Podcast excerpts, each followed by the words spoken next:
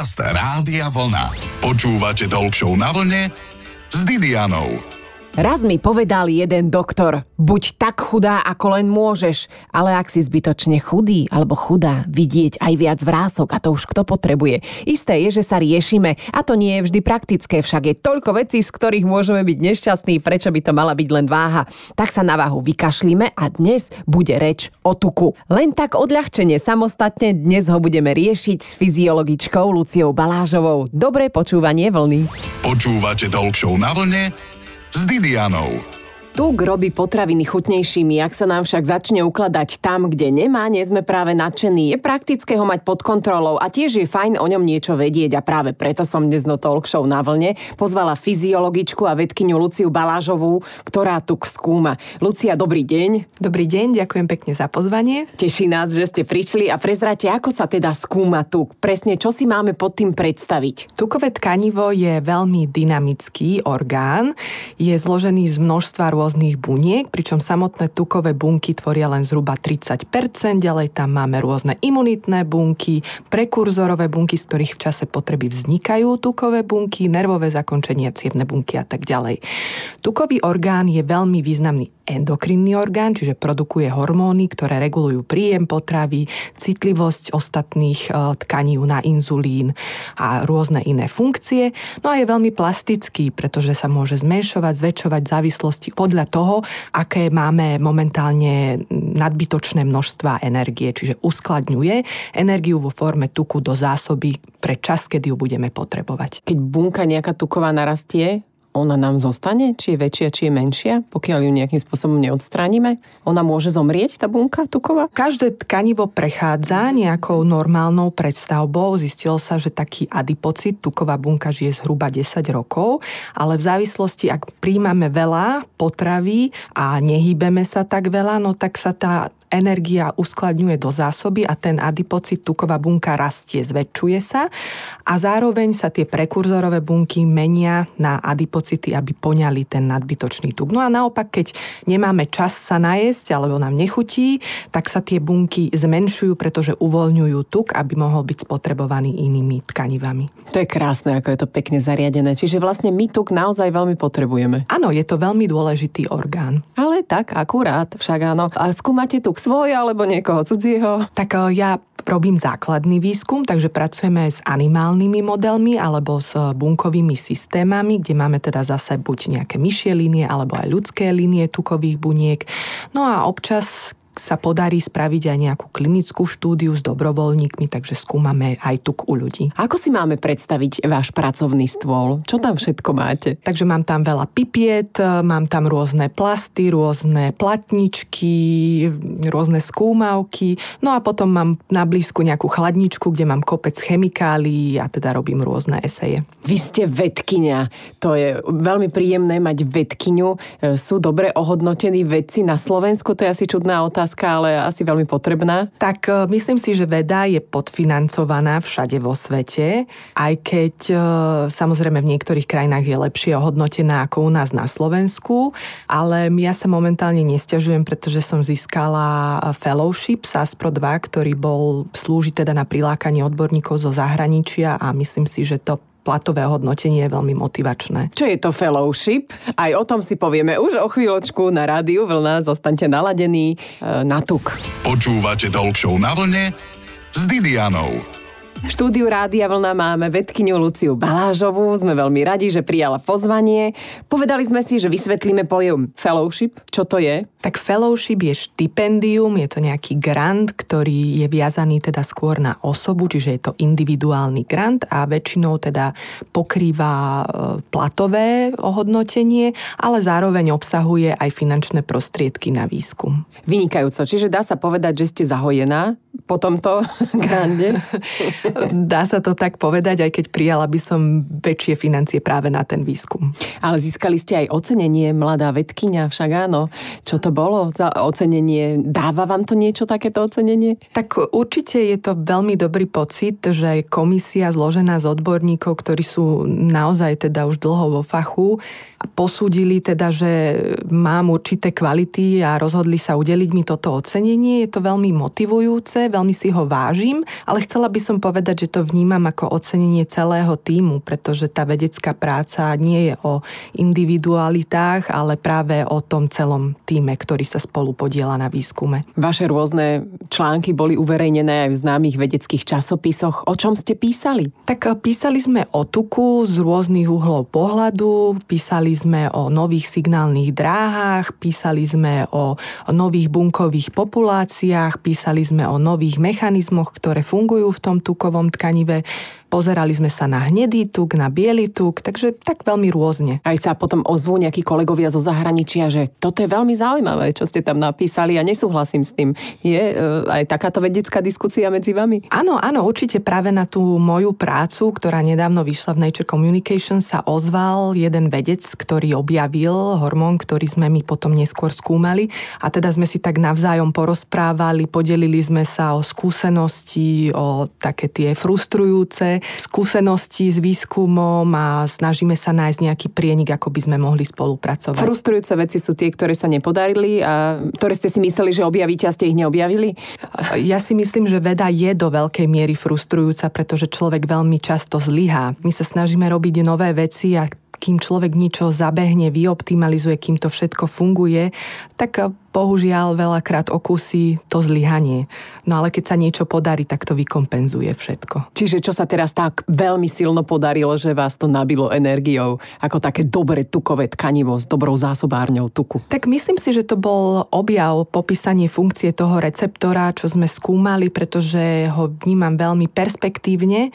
Samozrejme, treba naďalej skúmať čo všetko presne robí v rôznych tkanivách, ale má veľký potenciál do budúcna stať sa cieľom farmakoterapie, čiže toto, toto nás veľmi nadchlo a aj tá spätná väzba, ktorú sme už teda začali dostávať, je pozitívna, tak to človeka teší. Čo je potom z tých výskumov a čo z nich máme my laici, alebo za ako dlho sa my laici môžeme pripraviť na to, že ste niečo vyskúmali a my z toho niečo budeme mať, teda ako verejnosť? No. Tak ten výskum, ktorý robím ja, je základný výskum, čiže tým primárnym výstupom je poznanie. No a to poznanie nám slúži na to, aby sme na ňom stávali nejaké nové diagnostické postupy alebo možnosti prevencie a neskôr možnosti terapie. Ale toto je taký ten beh na dlhú trať, to sú roky, pretože človek musí urobiť veľmi veľa experimentov, aby zodpovedal všetky otázky. Ďalej tam musí vstúpiť už nejaký partner, farmaceutická spoločnosť, ktorá pomôže s dizajnom molekúl. No a potom nasleduje ďalšia séria experimentov. A ak všetko ide ideálne, tak prídu na rad klinické štúdie štúdie, ktoré tiež teda trvajú určitú dobu. Ale vy teraz objavujete aj svet materstva. Aké to je zrazu prehupnúť z toho systému, že objavujem, pracujem, skúmam do trochu iného režimu? Je to veľmi osviežujúce. Pozerať sa na svet detskými očami je obohacujúce určite. Rozprávame sa s Luciou Balážovou, vedkyňou, ktorá skúma tu. Počúvate Talk na vlne s Didianou. Najväčším orgánom tela je koža, ale potom je hneď tuk. Súhlasí naša dnešná hostka v talk show na vlne Lucia Balážová? No závisí od toho u koho, pretože ak je niekto obezný, morbidne obezný, jednoznačne najväčším orgánom je tukové tkanivo. Naopak, ak je niekto veľmi štíhly, tak áno, najväčším tkanivom bude koža, alebo možno keď je niekto kulturista, tak to bude práve sval. Vidíte, mali by ste zmeniť tie rôzne otázky v súťažiach v televízii. Nie je vždy najväčším orgánom na tele koža. Koľko približne tuku má taký normálne vyvinutý človek a koľko človek s vyvinutou obezitou? Tak za fyziologické množstvo, za to dobré množstvo tukového tkaniva u mužov sa pokladá okolo tých 20, maximum 25% telesnej hmotnosti. U žien je to povolené trošku viac do tých 30% Všetko nad sa pokladá teda za už nadhmotnosť alebo nadváhu. My máme viac tuku v tele ako ženy, lebo tuk má za úlohu vlastne chrániť aj nejaké orgány, alebo, alebo prečo máme viac tuku kvôli prsiam, alebo že sme prosto tak tvarované? Tak sú to pohlavné hormóny, určite ženské pohlavné orgány, ktoré zohrávajú úlohu, ale tuk je dôležitý aj preto, aby sa žena mohla stať matkou. Ženy, ktoré sú atletky, veľmi štíhle, mnohokrát nemajú menštruačný cyklus, pretože žena asi musí mať určité množstvo energie v zásobe, aby bola schopná teda nejakým spôsobom poskytnúť výživu vyvíjajúcemu sa plodu. Áno, Inak sa cítim ako na hodine biológie. No vidíte, aj toto je to. Skúšať vás nebudem. tuk je tak trochu ako rozprávka. Je tuk dobrý a zlý, dokonca aj tuk, ktorý požiera iný tuk. Je to tak, Lucia? Ja veľmi častokrát sa teraz stretávam v médiách s formuláciou tuk je dobrý a zlý. Nie, tuk nie je zlý, tuk je dôležitý. A problém je, keď my teda sa nesprávame možno tak, ako by sme mali, keď príliš veľa papáme a málo sa hýbeme, tak ten tuk začína expandovať a začínajú v ňom prebiehať nejaké patologické procesy. Ale ten zdravý tuk nie je zlý, je veľmi dôležitý, to už sme si povedali na začiatku prečo. A áno, máme rôzne tuky, máme biely tuk, biele tukové tkanivo, ktoré uskladňuje tú prebytočnú energiu, no a potom máme hnedé tukové tkanivo, ktoré ju dokáže uvoľňovať, čiže spalovať metabolity a tvoriť teplo. Vynikajúco, čiže nemáme zlý tuk, aj to sme sa dozvedeli fajn, tu žije svojim vlastným životom. Čo všetko sa v ňom teda deje? Je to teda uskladňovanie energie v čase nadbytku alebo uvoľňovanie v čase potreby. Ďalej je to tá endokrinná funkcia.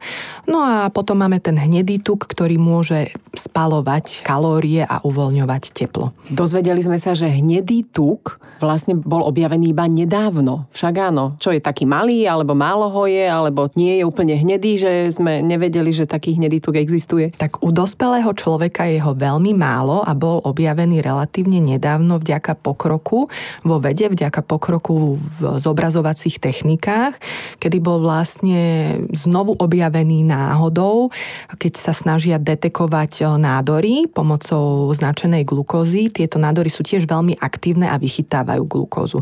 No a zistilo sa, že túto značenú glukózu vychytáva aj niečo iné a teda zistilo sa, že je to práve hnedé tukové tkanivo. Vieme, aby nám ten hnedý tuk narastol, keď je už taký užitočný? Najprirodzenejším spôsobom, ako aktivovať hnedé tukové tkanivo, je vystavenie sa chladu, pretože to je jeho primárnou funkciou, termoregulácia, ale podotýkam, že ide o vystavenie sa miernemu chladu po dlhú dobu, čiže také tie extrémy, že skočím do ľadovej vody, nebudú fungovať, pretože tie aktivujú úplne iné mechanizmy a to je triažková termogenéza, čiže to drkotanie zubami, ktoré je o mnoho efektívnejšie na tvorbu tepla. Áno, a je to aj veľmi príjemné, potom, jak sa vyplavia tie endorfíny pri otužovaní.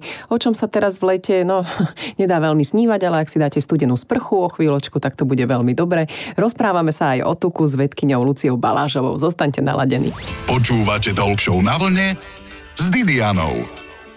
Dnes máme takú tému. Dievčata, máte tuk, chalani, máte veľa tuku, chcete sa ho zbaviť? No neviem, akože, či vám dnes veľmi pomôžeme. Rozprávame sa s vedkyňou Luciou Balážovou, ale pomôžeme vám určite v tom, že sa dozviete mnoho zaujímavého. Napríklad, ako sa stane, Lucia, že nám začne tukovať pečeň? Každý človek je individuálny a každý z nás má rôznu kapacitu v tukovom tkanive uskladňovať lipidy. Ak je táto kapacita prekročená, že stále príjmame veľa energie a tie tukové bunky už nedokážu poňať viac, ani už nedokážu vznikať nové z prekurzorových buniek, tak táto nadbytočná energia sa začne ukladať v iných orgánoch, ako je sval alebo pečeň. No a práve vtedy dochádza teda k tomu nealkoholickému stukovateniu pečenie, čo je teda veľmi škodlivé, pretože ten tuk v iných orgánoch kde nie je primárne na to učený, interferuje s ich normálnym fungovaním. Interferuje, čo znamená? Narúša ich fungovanie. Neviem, neviem, no som sa opýtala. A čo teda s takou stukovatenou pečeňou? Dá sa to nejak zvrátiť, tento proces? Na toto ochorenie neexistuje v súčasnosti žiadna liečba. To, čo môžeme spraviť pre naše zdravie, je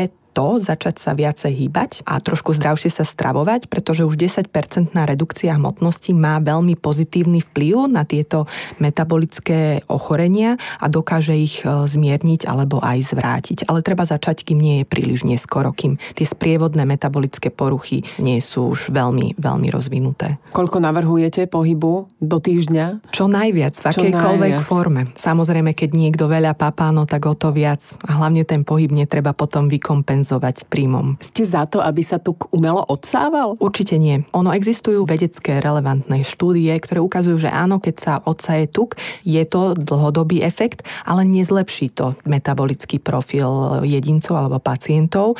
A dokonca existujú štúdie, ktoré ukazujú, že práve dojde k zhoršeniu, no pretože keď odstránite tuk, ktorý je primárne určený na uskladnenie energie, tá energia sa vám bude ukladať inde a práve to je ten problém, že sa ukladá potom v periférnych tkanivách. A nerovno nerovnomerne. A nerovnomerne.